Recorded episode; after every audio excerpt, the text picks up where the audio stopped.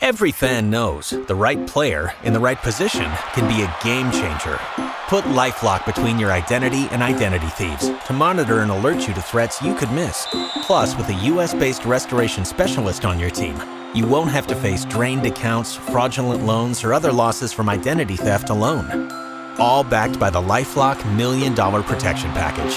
Change the game on identity theft. Save up to 25% your first year at LifeLock.com slash aware. The Morning Show. The home team. No, it's both. It's the crossover with Sam Franco and Chris Brame. Crossover, step back! Right here on 960theref.com. What's up, everybody? Sam Franco, Chris Brame. It's another edition of the Crossover Podcast right here on 960theref.com. Plenty to get to today. We're going to do an all football show because it's June and because we kind of feel like it. So, we're going to talk a little bit of a preview kind of of the SEC and the college football in general, thanks to our buddy Phil Steele, whose magazine is out uh, right now. We're also going to talk about Georgia and their scheduling and maybe a, a, divide amongst the fans in terms of what Georgia should do in terms of scheduling in state opponents. But, Brame, we'll start off with the Phil Steele because it's our favorite time of the year and we get to peruse the magazine. Uh, yeah, I picked mine up on uh, Tuesday of this week as we uh, as we talk. I think it did hit newsstands on the the 26th. That is correct. I know he's had it available for downloading and stuff like that before, and you know, like little things have been you know, dripping out and little leaks Of have course. come from it over the past couple of weeks. So you've gotten a few hints at stuff that he's uh, thinking. But, uh, um, you know, I downloaded it last year, but I still bought like the physical copy of it Gotta too. have the I- physical Right. I still like having the physical copy. So I didn't even download it this time. I just waited for the physical copy to come out. And um, I haven't read it cover to cover yet, but, you know, I've picked up a few things. Yeah, I've had mine for a little while now because you could, you know, if you ordered it to have shipped to you, he sent it out a little earlier. Uh, and certainly some interesting stuff. We'll just uh, go ahead and dive into what he thinks the dogs are going to be doing this year. And our man Phil Steele likes Georgia to win the East and then lose to Alabama in the SEC title game. He does say that uh, his power ratings have them favored in every game, and that could set up an amazing national title game rematch in the SEC title game between a pair of 12 and 0 squads. I don't see that happening because it's the SEC and it's very hard to get through it undefeated. But for him to have Georgia that highly rated just goes to show you that the dogs are even though they've lost a bunch in terms of uh, production with players going to the NFL and Sony Michel, Nick Chubb, Roquan Smith, Lorenzo Carter, Davin Bellamy, and so on and so forth, uh, the dogs, despite losing all that, still will have a lot coming back and still will have a very good shot to make the college football playoff. Yeah, and I think he is right. As you look at Georgia's schedule right now, the dogs, I don't see a spot on there where Georgia's going to be uh, an underdog, you know, sitting here at the, the end of June, obviously. Maybe could- Auburn, but I mean that's a game in Athens, so why would they be the underdog? Right. I mean, that'll, you know, right now that stands to be, I think the number that is out there at uh, various Vegas shopping locations is three and a half for, uh, for Georgia in that game. But uh, here's the thing even Alabama's lost at least one SEC game in eight of the last nine seasons. I mean, it really is an ine- inevitability that uh, Georgia's going to take a loss this season. And, uh, you know, while the schedule to me is not, you know, particularly daunting, um, you know, even a, a trip to LSU doesn't look like a trip to LSU is, you know, maybe looked in past years because of their current head coaching situation. But uh, there, are, you know, I, there are still potential roadblocks and landmines throughout it, including those two first month trips to South Carolina and Missouri. I mean, neither one of those games really shape up to be, I think, uh, you know, easy ones for Georgia. And it is interesting that, you know, as, as the dogs like just pulverized everybody they faced last season, uh, the two teams that were arguably the most competitive against them during the regular year outside of you know the the game in South Bend against Notre Dame but you know we beat South Carolina by 14 points here which was our you know closest margin of victory until uh, you know at least in conference play and you know, I mean, the Missouri game, I mean, they scored, what, 27 points against us? I mean, Drew Lock hit a couple of big passes. Yes, we did almost set a school record for total offense in that game.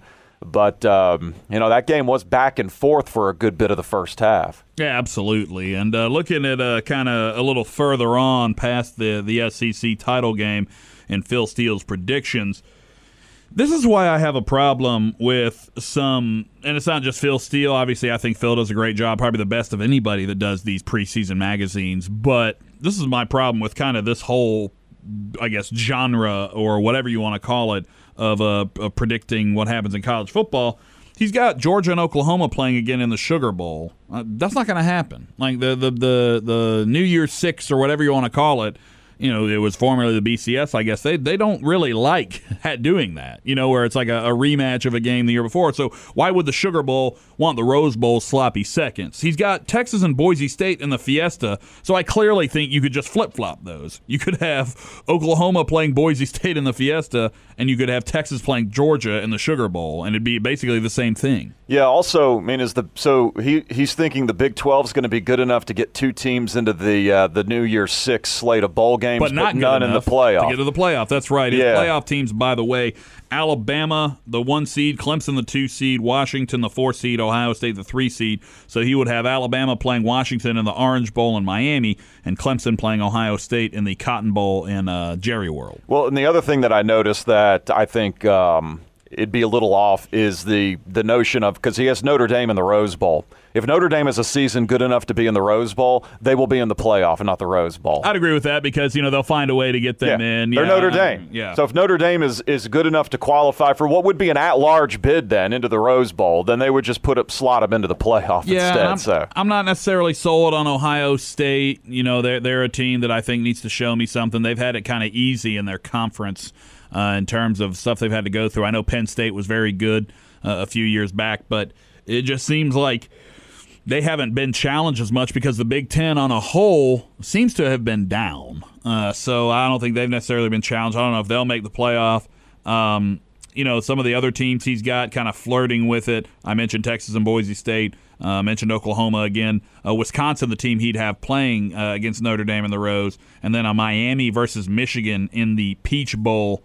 So, you know, I think you know Michigan's a team to, to again to look out for. They'll they'll have Shea Patterson uh, playing quarterback for them as he's been cleared, you know, by the NCAA to go ahead and play. So that makes Michigan a lot more of an interesting program to have that quarterback who a lot of people thought might lead Ole Miss to great things before everything kind of hit the fan there. That which which makes that game against uh, Notre Dame for them in the first game of the season really one of the. Um uh, the the more fascinating games, oh, yeah. not only of the year but certainly of uh, Week One. I mean, you got Notre Dame hosting Michigan, and you got that Washington Auburn game over uh, over in Atlanta. But for all of the you know the offseason chatter that you know people have suddenly noticed for as as much as Jim Harbaugh liked to uh, to brand himself and keep his name in the uh, you know out there in the the press and doing all these wacky things during the offseason.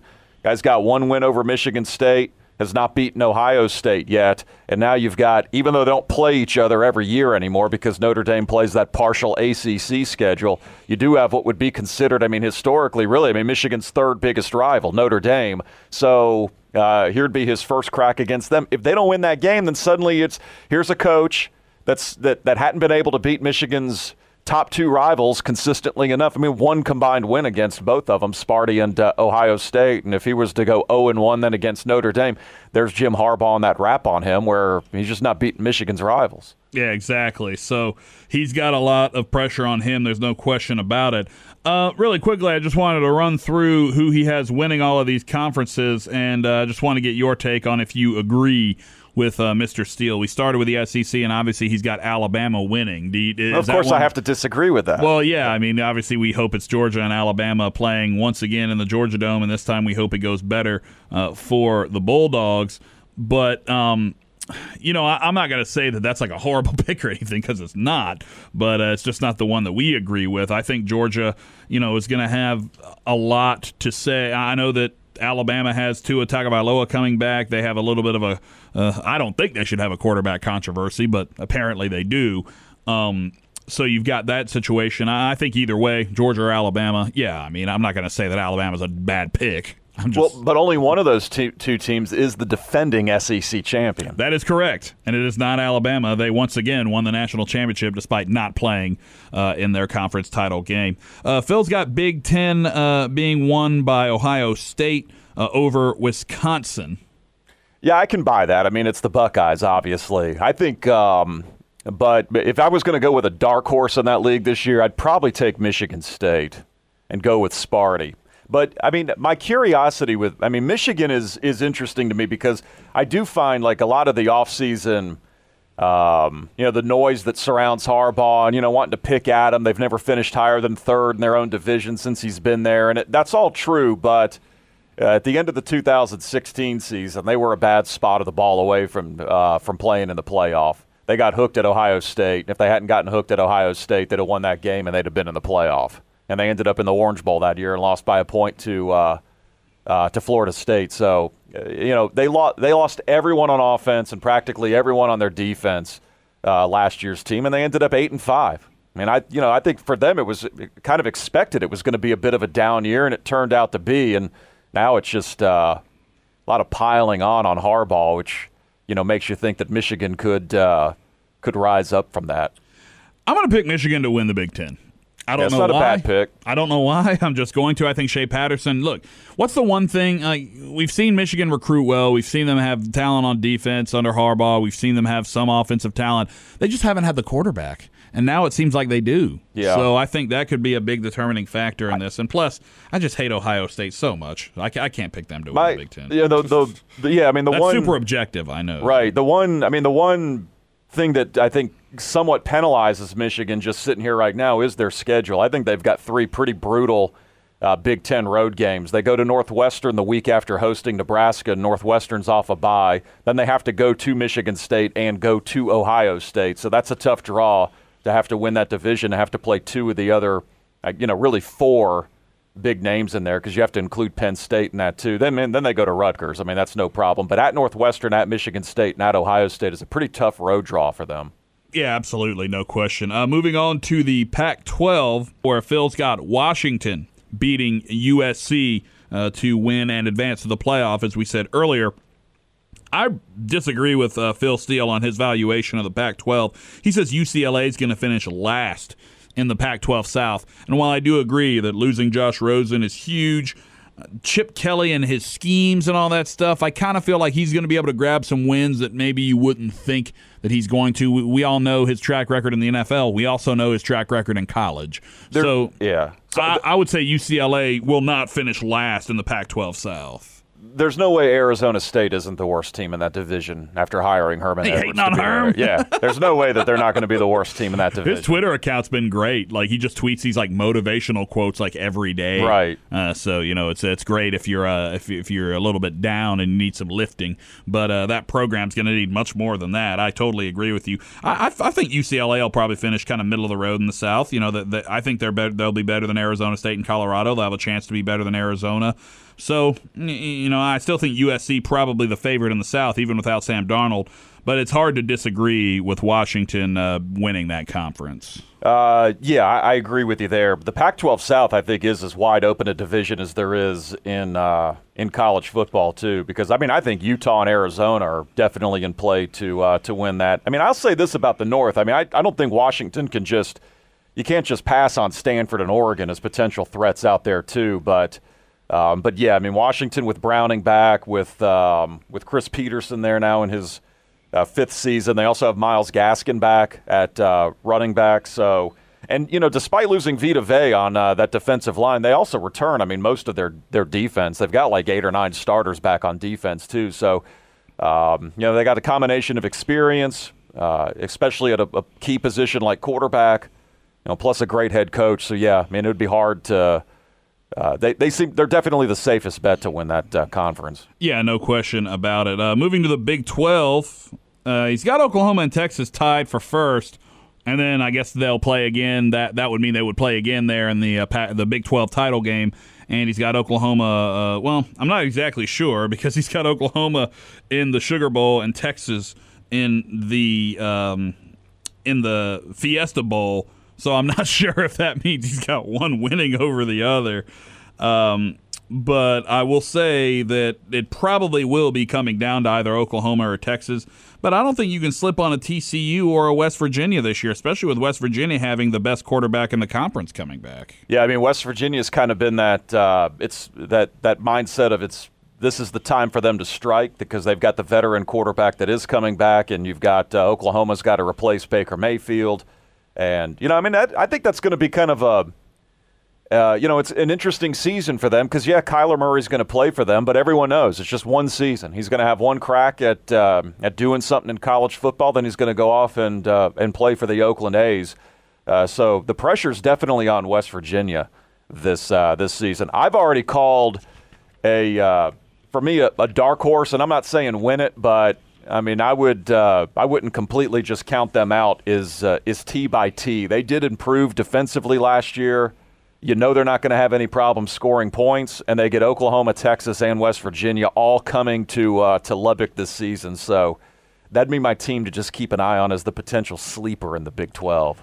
And last but not least, for the Power Five conferences, we'll go to the ACC because we uh, had the SEC, the Big Ten, the Pac 12, and the Big 12. Clemson. Clem and his son. That yeah. one seems to be pretty easy to go with.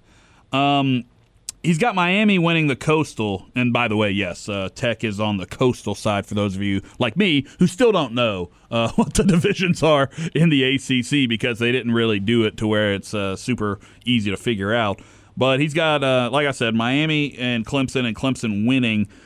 I think Miami could have a, another good season, but Miami's season ended last year in and I'm just going to say it in typical Mark Richt fashion. You know, they were great in the beginning of the season and they, they came up short in a lot of those games on the back end. You look at what they were uh, what they were able to do early. Like I said, that thumping of Notre Dame, I think, really got people uh, thinking that they would be something special. And then they beat Virginia, but then losing at Pitt the way they did, getting just destroyed by Clemson the way they did in the ACC title game, and then losing to Wisconsin in the bowl game in their own backyard.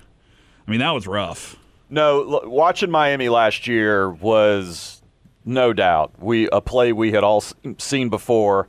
The Canes were were lucky to beat Florida State and Tech. They had those last second uh, miracle passes against both of them. They were basically identical plays in consecutive weeks to win by four and by one.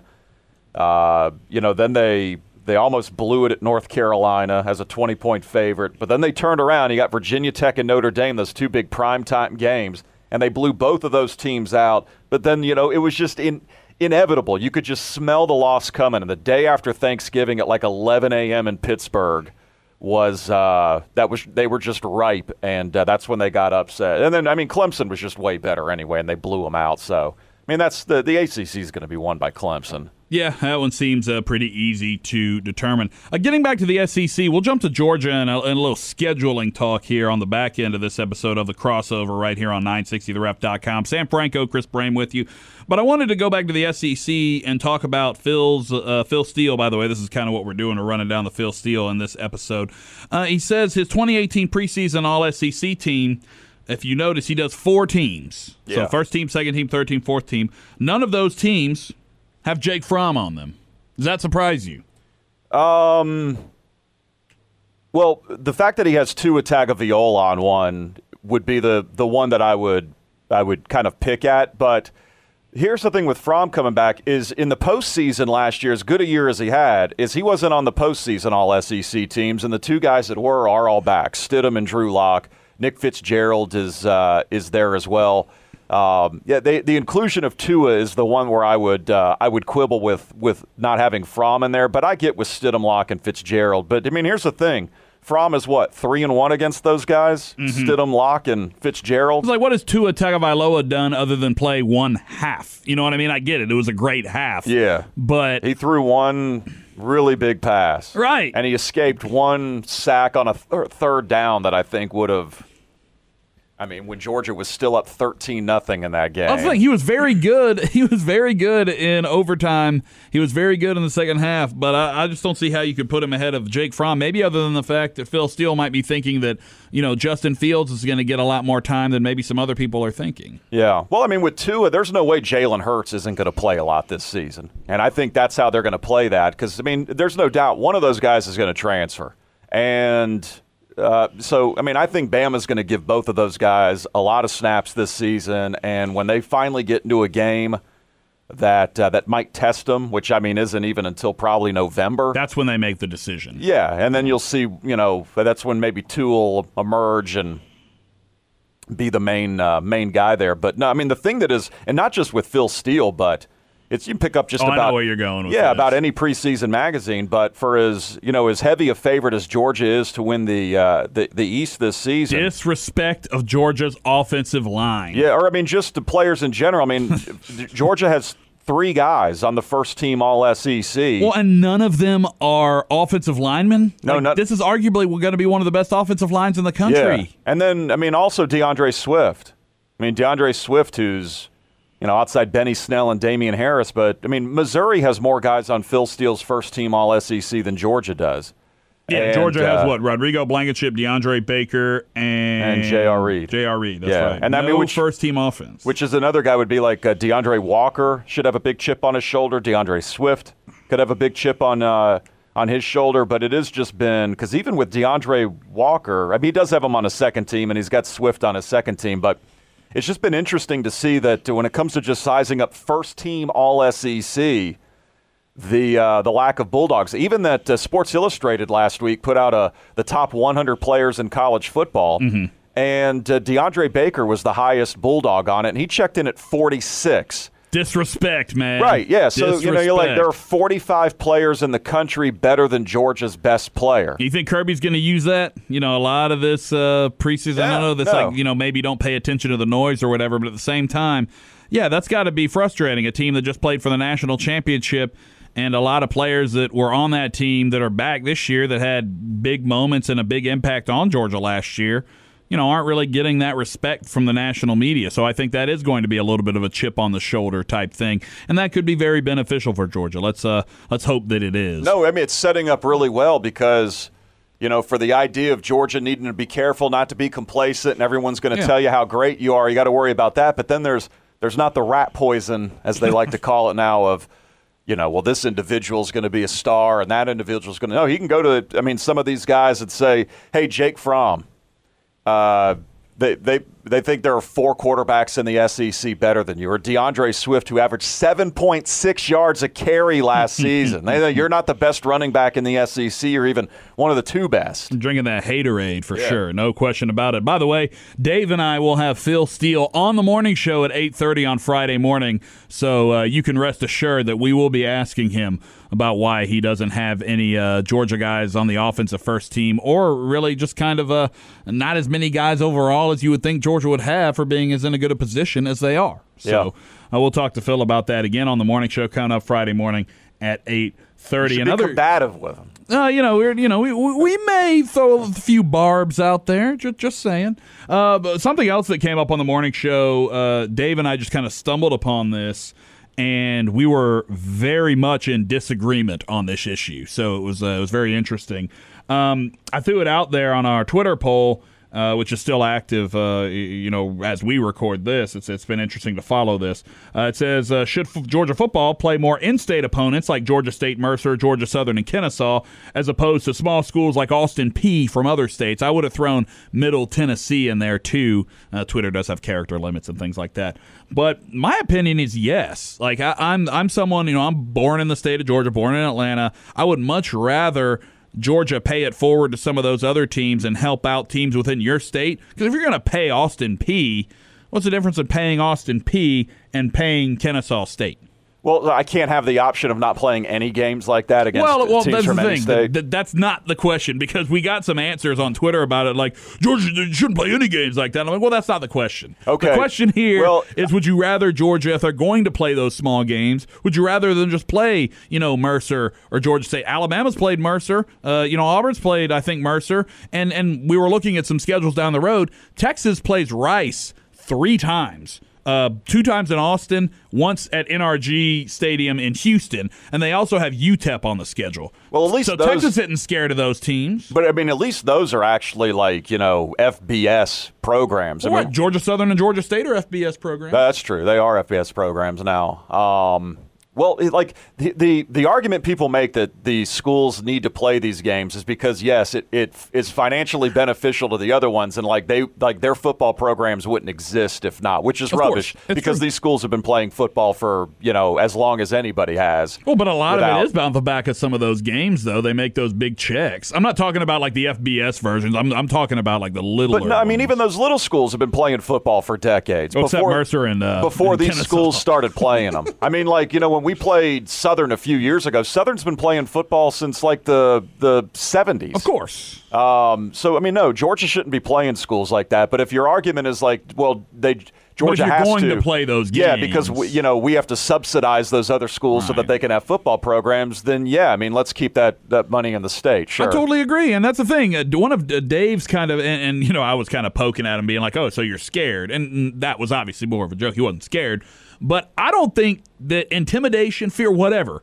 Like the the fact that Georgia almost got beat by Georgia Southern here a few years ago should have no bearing on whether you schedule Georgia Southern again or not. Well, because well, you I mean- shouldn't be scared of, of that result happening because you're Georgia. You you should beat those teams, and, and if they want to come in here and play you, fine, you should beat them. Well, I get the argument of like Georgia has way more to has nothing to gain from playing those schools and a lot to lose if they, do did somehow gain, lose the game. I think they have karma to gain. and you're paying it forward by helping teams within your own state, as opposed to giving that money outside of the state to an Austin Peay or a Middle Tennessee. And I think look, You help not them too much though, then you, you build a monster. Well, no, but I'm, I'm not saying help them too much. I'm just saying, and I'm not saying play Georgia Southern or Georgia State or one of these teams every year, but you should play them. I think you should. Absolutely. Well, if you're going to play them, I mean, a game like that. But really, Georgia should just be playing those games. Period. Well, no, no if, one should. If, if I had my way, FC, you shouldn't. You would never be allowed to schedule an FCS team again. Yeah, we because need nine think, conference games. Right. I totally agree with you there. But in the way that we have things to set up right now, if you're going to play those games, why are you playing Austin Peay? Yeah, well, play no, Mercer, and- play and- Kennesaw. and that's the the counter every time when somebody brings up that that you know the, the ridiculous argument of well the those schools need those games, and so which a bothers me because then it's like oh so a Georgia fan as a Georgia fan if I want to buy season tickets or even go to that game then it's I should I'm I'm helping subsidize this this program like Austin Peay. No, I mean that shouldn't be for uh, for me to do. Georgia should they they should schedule like a, a decent game if they're going to take our money um, for uh, for these ticket packages, but maybe not necessarily just a uh, you know a, a school in the state of Georgia. But if that's the case, are like, well, yes, you're you're helping to, these programs so they can they can have a football team. At least keep it in the South. That's then. what I'm saying. Like when Florida, and I know the game got stormed out last year and they didn't even play it, but like when Florida was going to play Northern Colorado last season, or that year we played Idaho State, like that, we don't need to be playing those games. Mm-hmm. no, I agree. Keep it in the South, but I even take it a step further. Like I, I don't think, and I don't, is Austin Peay. What? That Virginia? Where, where are they? No, they're in Tennessee. Okay, Yeah. so yeah, that shows how much I know.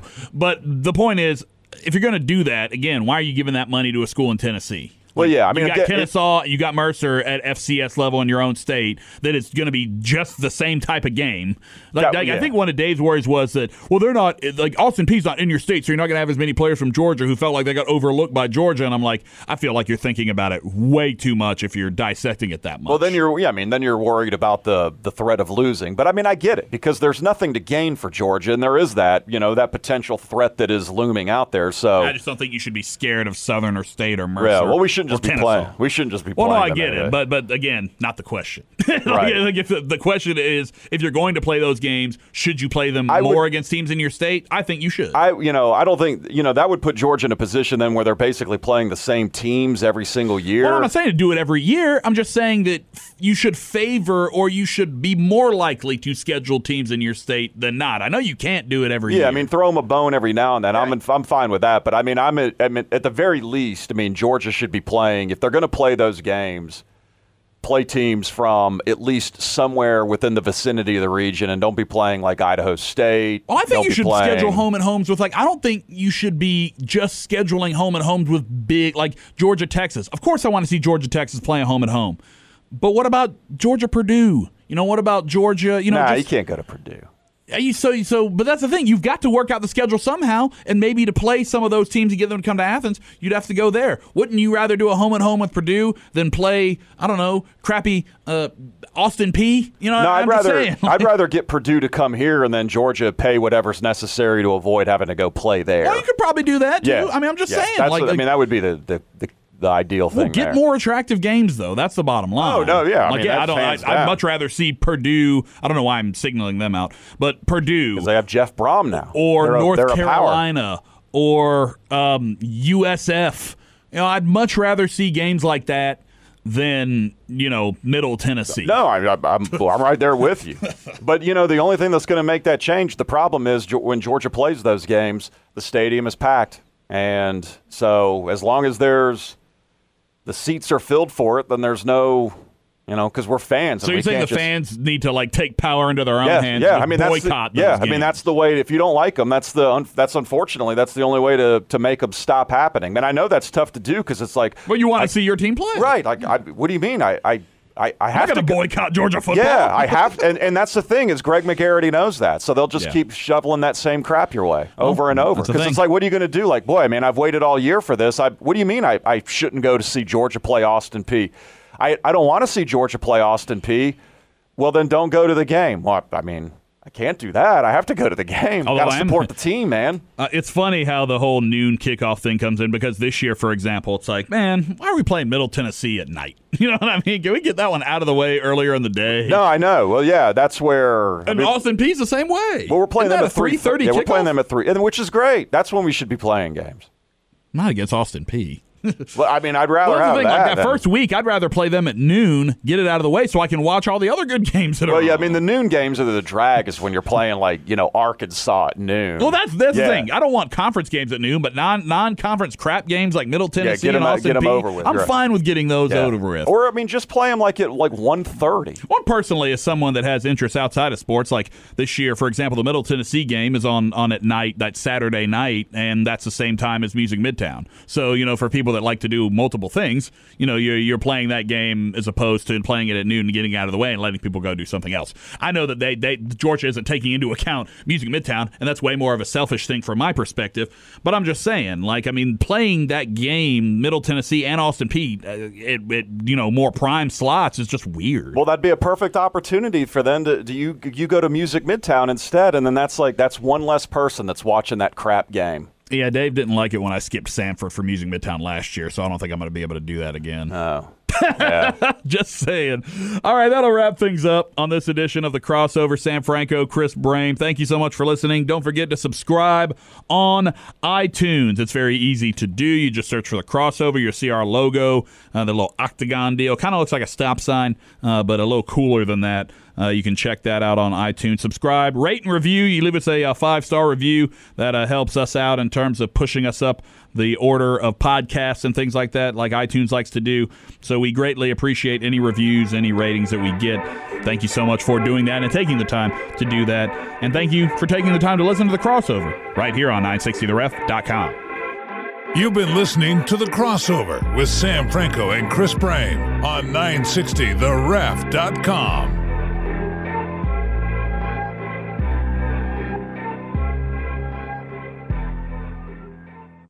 Every fan knows the right player in the right position can be a game changer. Put LifeLock between your identity and identity thieves to monitor and alert you to threats you could miss. Plus, with a US-based restoration specialist on your team, you won't have to face drained accounts, fraudulent loans, or other losses from identity theft alone. All backed by the LifeLock Million Dollar Protection Package. Change the game on identity theft. Save up to 25% your first year at LifeLock.com slash aware.